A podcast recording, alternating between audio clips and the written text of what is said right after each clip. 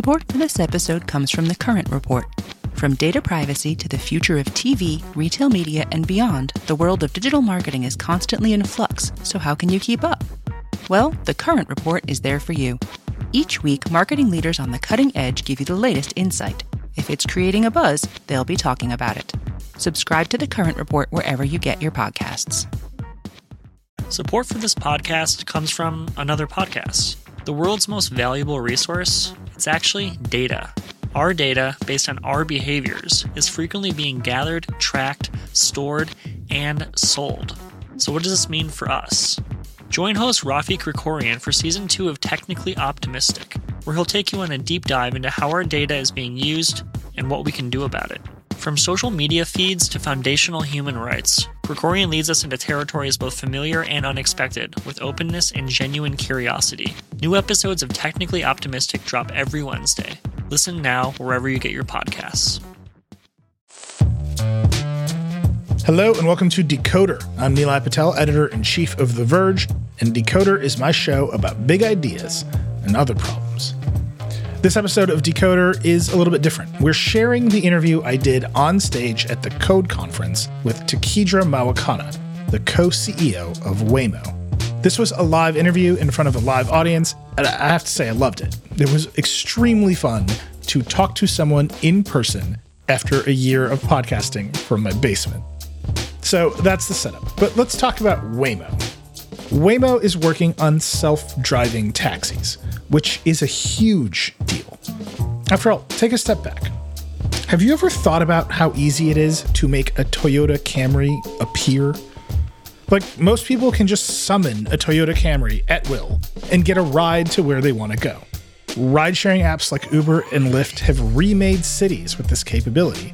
They've allowed people to give up their cars and generally connected the buttons you push on your phone to real things happening in the world more directly than almost any other app. Just this week, Bank of America's trading desk sent out an investor note saying Uber was the most transformational thing to happen to the phone in the past decade. But simply getting a car to show up and take you where you want to go isn't the endgame.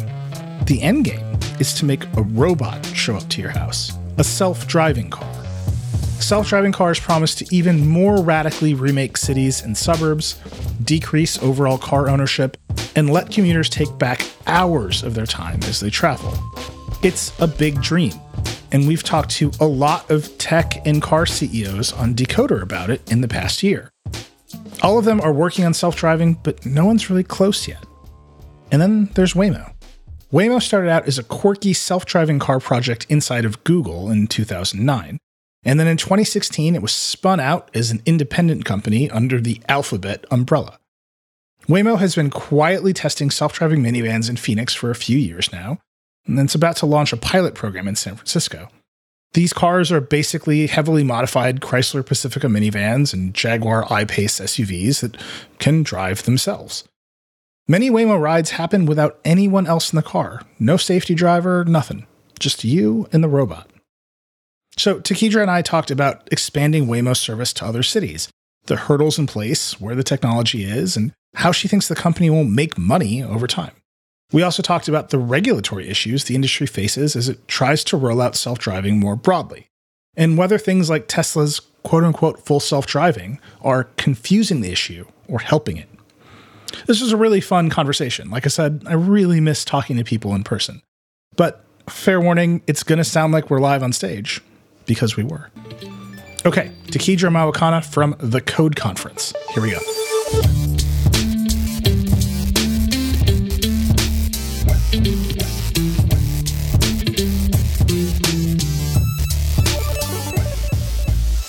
Hi, I'm Nilay Patel. I'm the editor in chief of The Verge and host of Decoder. I'm going to be doing a hot 35 on the importance of open standards. I'm not going to do that, but I saw which ones of you panicked. It's all of you. Uh, no, I'm very pleased to be talking to Tekedra Mawakana, the co-CEO of Waymo. Welcome, Tekedra.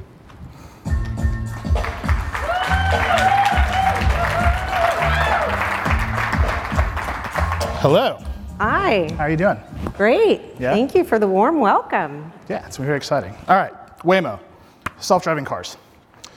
What's taking so long? So um, we've been at it for a while. Yeah. It's, I would say, the engineering challenge of our generation. That's what's taking it so long to do it and do it well and right. I think means one, safety has to be at the core of everything we do. Safety takes time.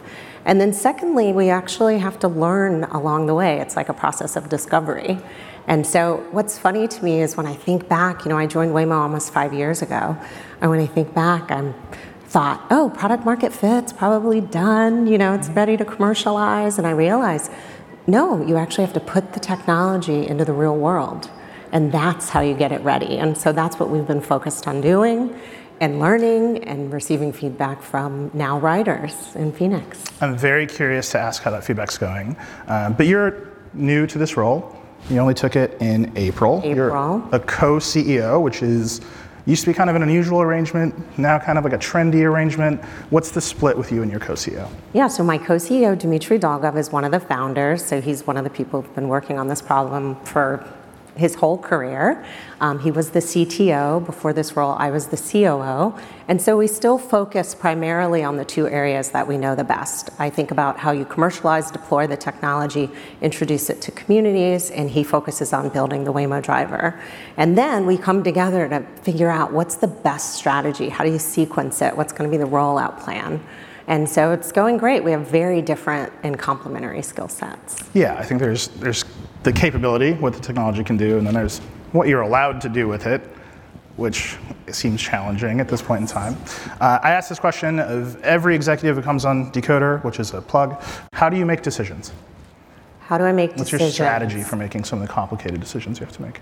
So it's something that I've had to relearn in my time at Waymo. I like data to make decisions, and I think when you're introducing a new technology, introducing a new business model, introducing consumers to an experience that's never existed before, it's really about um, getting comfortable when you have enough data, and also getting comfortable with your own sort of gut. And so I say one of the things I think that people at Waymo who really enjoy it get out of it is this sort of reinforced sense of your own sort of internal guide. That's what I use a lot now because it's pioneering. There isn't a playbook. No one's done it before. We're figuring it out as we go along. It requires a lot of humility um, and a lot of openness around learning. And so I learn, I listen, I make a decision. If it's not the right decision, we pivot and we keep going. And so, really having the mindset that, like, this is a learning journey.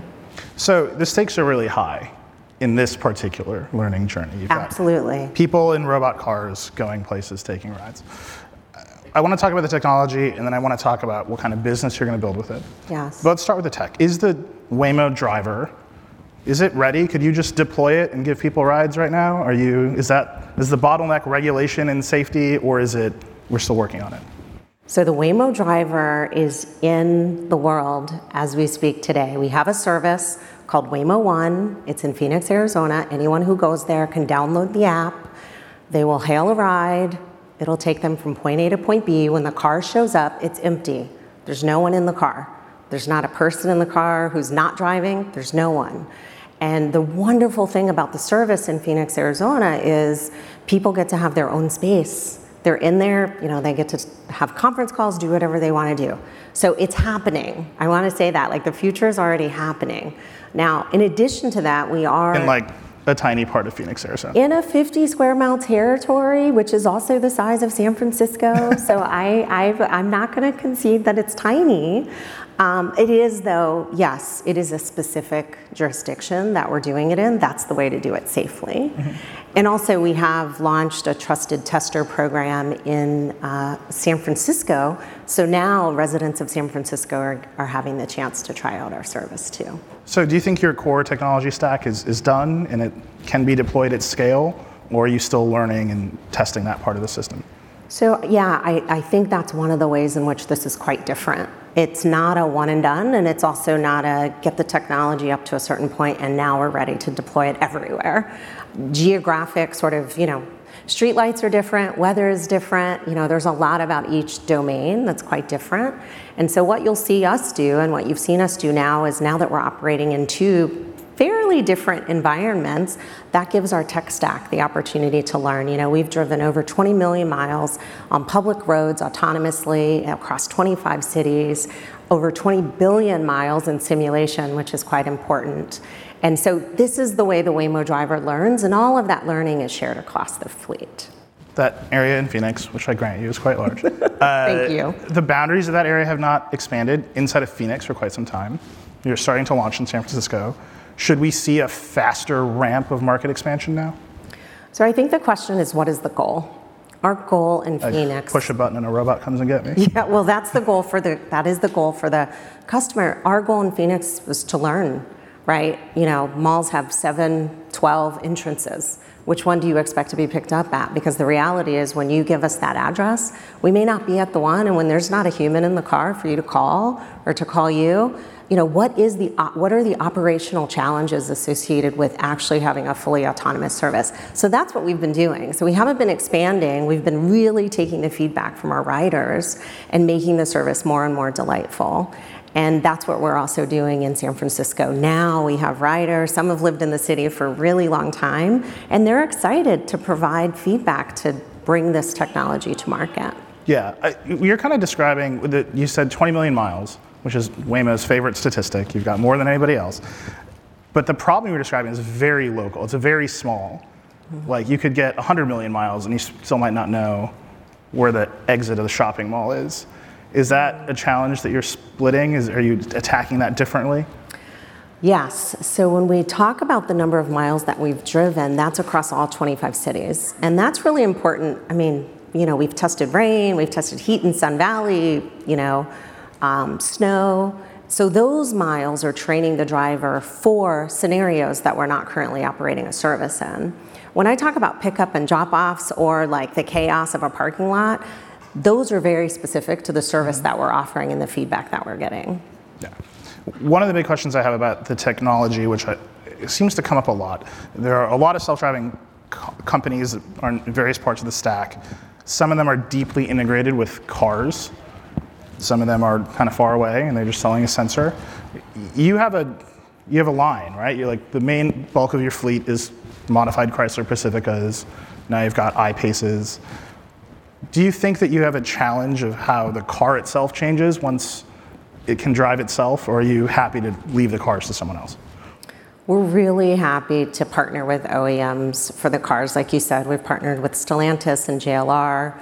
They've been building cars over 100 years. We actually think figuring out how to make the driver safer mm-hmm. is a really exciting challenge, and so that's what we're focused on.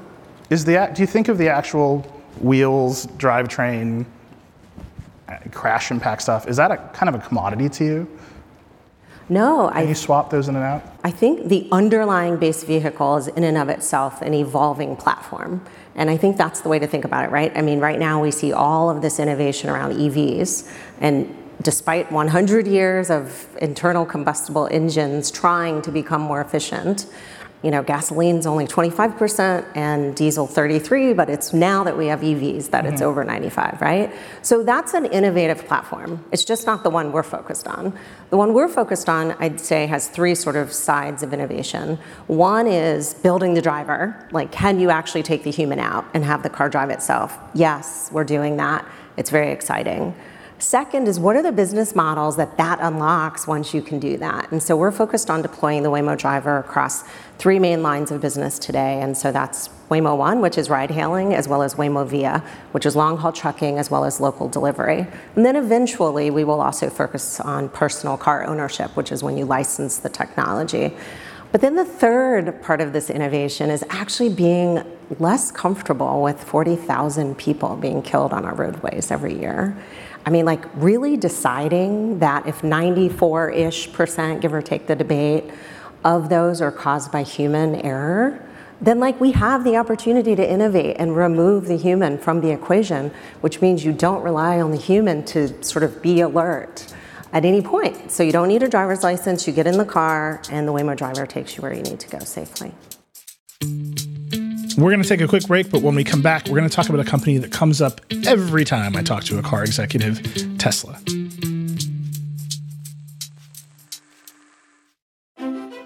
Support for today's show comes from Deloitte. Here's the story of innovation told in five words try, explore, connect, pivot, transform. See what happened there? As soon as Connect entered the story, innovation became achievable. That's why Deloitte works with clients and tech alliances to bring together the people, ideas, and technologies to overcome, solve, and of course, transform. Connect to what matters for innovation. Start at Deloitte.com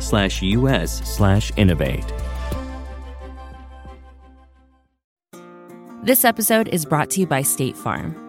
You've heard it before. Like a good neighbor, State Farm is there. But it's more than just a tagline, because State Farm agents are small business owners themselves who live and work in your community. And if you're in the market for small business insurance, who better to work with than an agent who understands what it takes? State Farm agents can help you create a personalized insurance plan that fits your small business needs and budget. Talk to your local State Farm agent today about small business insurance. Like a good neighbor, State Farm is there. We're back. So, Tekedra and I were on stage at the Code Conference. Right before she and I spoke, Kara Swisher had interviewed Elon Musk. So, of course, I had to ask Tekedra about Tesla's full self driving feature, which is very controversial. I wanted to know is this helping or hurting the push to self driving? Obviously, we're on stage after Elon was on stage. Tesla has something called full self driving, which is level two plus on this complicated scale of self driving that no one understands. You're level four, you want to go to five. Do you think that the full self driving driver assist stuff, where people kind of tune out, is poisoning the well of the self driving conversation at all? So early days, we focused, I guess 2013, uh, the self the Google self-driving car project focused on, you know, auto assist technology. And what we learned in our experience is people trust the technology beyond its capabilities. And so we witnessed employees actually shaving and sleeping and plugging in, you know, sort of to the back seat even though we told them that that's beyond the capability. And so I think the problem is like we're human and when we get in the car we have other stuff to do. Like we're leaving home and we need to get to work but like we have three emails we meant to send but the cat ran out or the dog got lost whatever right? And so i think the problem is you have to give people the chance to just do what they want to do which is not focus on driving. And so what we're focused on the reason we're focused on level four is we believe that is the only way to safely deploy this technology in a way that improves road safety, which is the mission that we are built on. And so it's a very different business model when you're talking about driver assist. I mean, I have that in my car, it makes me stay in the lane. It's delightful for what it is, but it isn't something that allows me to tune out. You mentioned that one of the business models you'll pursue in the future is licensing the technology. Is that something you're actively going to pursue with, with car makers? Buy the Waymo stack, put on your cars, take the steering wheel out, sell the cars, you're good to go? Yes, we have already sort of announced uh, partnerships that we have along those lines, but we've been very open that, like, you know, obviously, if you buy a car, you want it to go everywhere, right? You, you, want us to be able to say it's level five and you can go everywhere and you can sort of face any condition. So it's naturally later, it's not soon. Are you competitive in that market? You don't have some par- partnerships or other companies that are fully focused on it. Are you winning those deals or is everyone just signing the hey, we got to have a bunch of suppliers. Let's see who wins stage of that market? I think that um, until people create a level four system, it's really hard to start negotiating viable deals about a level five capability. Mm-hmm. And so I can't speak to what people might be doing, but I know that there isn't anyone else offering a public service today with level four technology. Would you license the level four system? I mean, there are Chrysler Pacificas and Jaguar I-Paces. Is there some reason I can't buy a hot rodded self-driving Chrysler Pacifica today? Yes, we would not license that. One, because as I said, it's a you know we're in the process of learning, and two, you know we're operating it as a fleet. We're not licensing the technology. And then three, there is a map. I mean, you yourself said it's a particular jurisdiction, um, and so I think car makers would say to us that that's not really a viable product. We got a market of at least one, and I okay. bet quite a few people in this room. okay. Who doesn't love the Chrysler Pacifica? Um, Let's talk about the actual business, which is Waymo One and then the trucking business. is that business baked? The revenue model's set, you understand how it's going to scale. What have you learned operating it at the scale you have that you're going to need to change as you expand? I think, you know, one of the reasons that we do the early rider in Phoenix, we had an early rider program, now we have the riders in San Francisco, is actually learning what do people care about? Um, because I think one of the opportunities, everyone's thinking about like sustainable cities, right? Like what's the city of the future and how will EVs help shape that? And when you think about the trade offs, like we want transportation on demand when we want it. But the reality is that will lead to more congestion. So will people make trade offs? You know, will people say, I'll take an additional eight minutes to get that car if it means it's not idling and congesting my city. And so we have a lot to learn about these sort of business models, and that's what we're testing. And so I'm not going to sit here and say we've figured out, you know, all of the various sort of commercialization opportunities for the next 20 years. We're actually listening and seeing how people will value the service accordingly. And that's yeah, testing pricing. I mean, all of the like normal corporate strategies, but really, really having customers at the center of that. Out of the data you've collected so far in Phoenix what has surprised you the most about what customers want, and what is a change you were not expecting to make? I think one of the surprises for me has been the communities of people who feel very excluded from transportation today. And so, and they're on, I'll say, I'll just give two examples that are on two different ends of the spectrum. One are people who've had to have their driver's license take away or their keys taken away because they're older. And so they now those families are like, oh my goodness, we get to avoid that conversation because that's a that's a tough time. And then on the other end, it's you know, we partner with the Foundation for Blind Children, and these are kids who, like, their 16th birthday doesn't mean the same. Yeah. And so, really giving people independence where they don't need mom or dad or girlfriend or boyfriend to carry them around has been a delightful surprise. Have you had to adjust pricing? Is it, are people willing to pay what you thought they were going to pay? People are willing to pay. We have a lot of demand. We have, you know, we don't use our entire fleet for the customer service, right? We're still using the fleet also to advance the Waymo driver. Mm-hmm. And so we have demand beyond the supply that we're offering in the market. One of the reasons I asked about the, the pricing question is, and you and I have briefly talked about this before, once you get to self driving cars, and if you've ever ridden one, it is remarkably boring by design. Once you get to that stage, what is going to differentiate you from every other self-driving robo-taxi service that exists?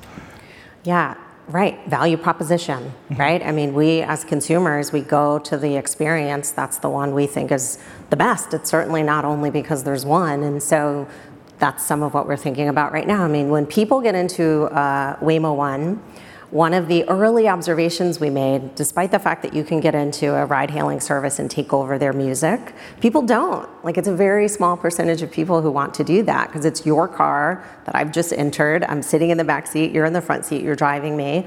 I'm only going to be in your car for three minutes. People get in the Waymo One, they immediately start playing their own music. Mm-hmm. Why? Because it's their space and they have this privacy they can get on a phone call they're not speaking cryptically et cetera. And then for people who want to like safely get their kids home after they've been pub crawling in chandler uh, they're able to do so. They're they're 20 plus year 21 plus year old kids just to be clear. Yeah uh, but at the end of the day you know if this technology is available for sale from you or other suppliers uber will have it lyft will have it. The drunk kids coming home from chandler are not they're just going to take a car home, right? And what will make them pick you? What will keep your price high relative to everybody else? So I think one of the premises of your question is that everyone will have it because everyone will have solved this problem. Mm-hmm. Versus everyone will have had it because a few companies will solve this problem, and then those will be our partners. And so I think it's go. a, I think it's, I would think of this as, you know, one, like how, how will we win? We will actually figure out how to scale this driver. And once you figure out how to scale this driver, the question will be will we try to solve every sort of mobility opportunity directly or will we partner? And we've already shown an appetite for partnering in Phoenix. We have a partnership with Lyft and we've put some of our cars in their fleet and that's giving us the chance to see the difference between when someone opens a Waymo app and they know they're going to receive our service versus when someone opens a Lyft app and then they're told, hey, you know, there may be this opportunity to take this ride. Are you open for that, yes or no? But I, I want to keep pushing this a little bit. Yeah. Right. That that moment is still surprising. Right. You open the Lyft app. One of the greatest innovations of the past decade is you can summon a Toyota Camry at will in anywhere in the world. But when that experience turns into the robots coming to get you, obviously that's surprising. But if you look 10 years from now, and the robot's always coming to get you, how do you solve that challenge? You know, the way that I think about this, you make me think about when I was in law school. I lived in New York and my mom was in Atlanta, and we talked on the phone, and I paid long distance phone bills. Um, and maybe that's just really dating myself, but like it was a lot of phone bills.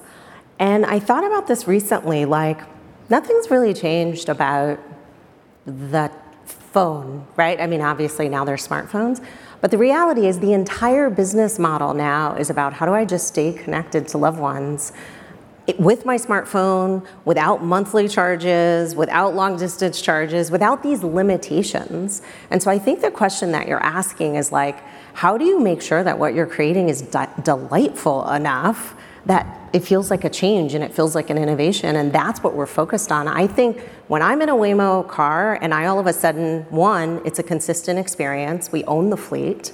I get in the jaguar i-pace it's a beautiful ride. It's clean. I know exactly what to expect. I play my own music. Look out however many years what is that car going to like tell me about me when I get in because I've been using it so often. What does it know about my route? Where do I tend to go on Friday nights? What do I like in my coffee? I mean, there's so much to think about from a commercialization perspective, um, and it's it's really what keeps me excited. So there's an exciting version of that. I'm duty bound to ask you about the other version, which is the car rolls up, it has no steering wheel, it's full of screens, and like advertising is playing at you. Like is this all an effort to just like make more Google advertising in inventory?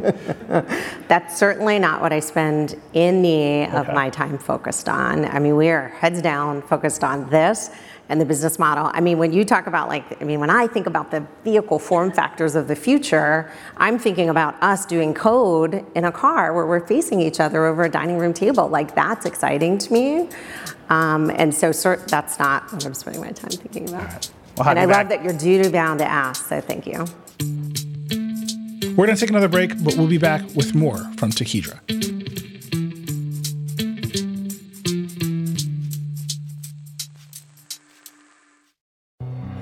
Hi, I'm Ben. I suffer from a condition called writer's block. It strikes when I'm at work.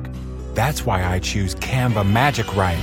It works fast, generating texts in seconds, thanks to AI. Common side effects include increased productivity, compliments from coworkers, feelings of satisfaction. Now I can say bye bye to writer's block.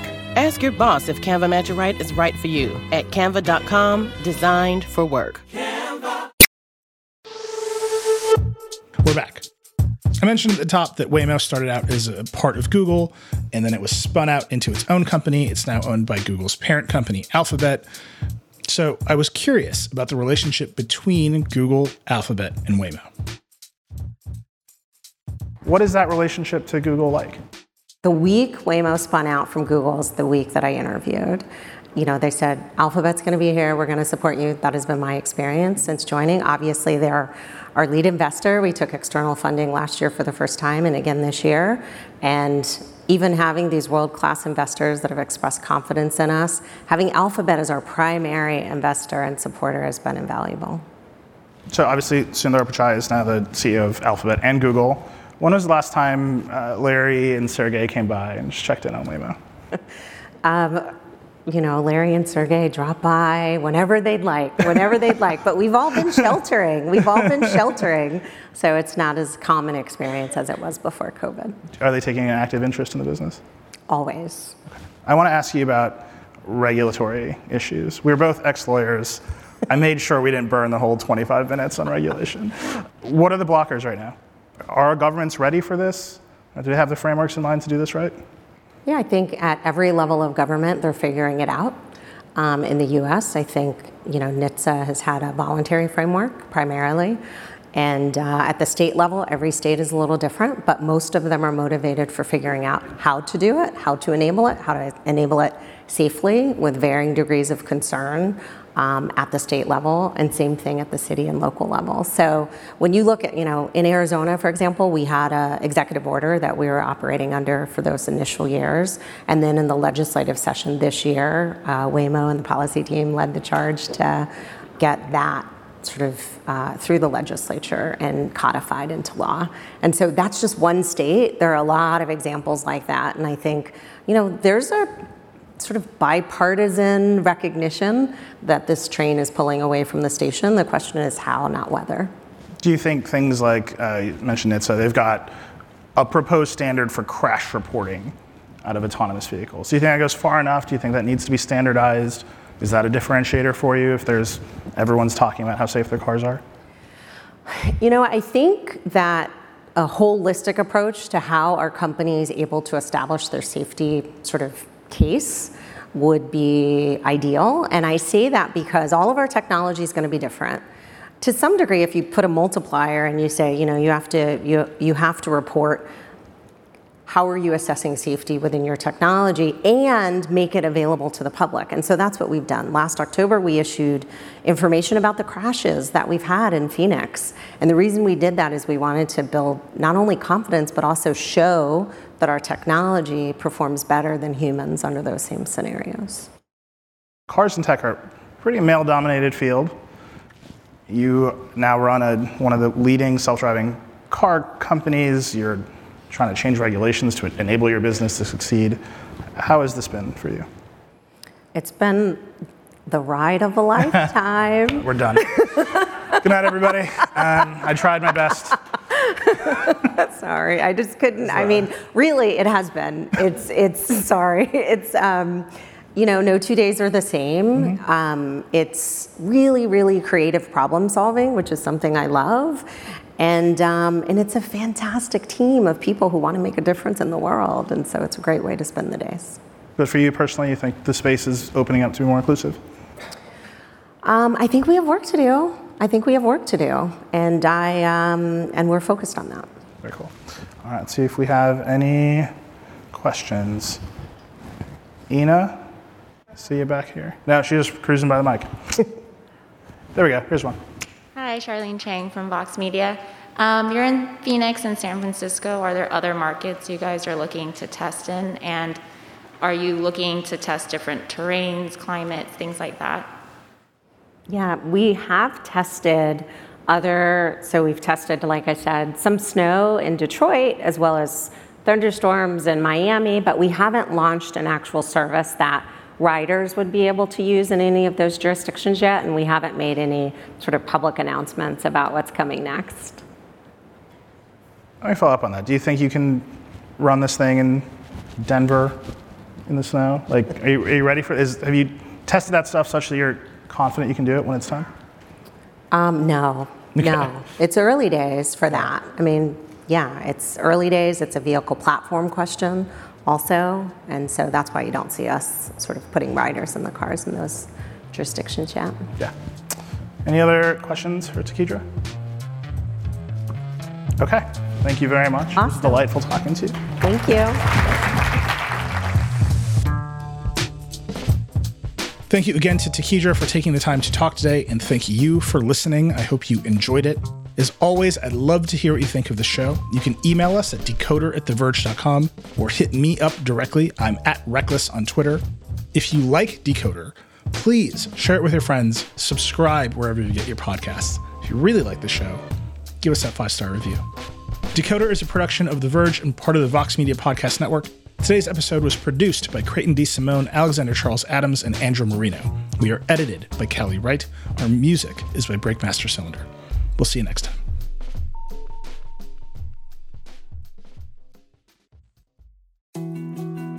More to dos, less time, and an infinite number of tools to keep track of.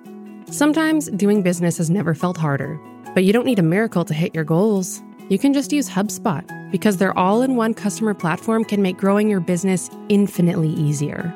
Imagine this high quality leads, fast closing deals, wildly happy customers, and more benchmark breaking quarters. It's not a miracle, it's HubSpot. Visit HubSpot.com to get started today.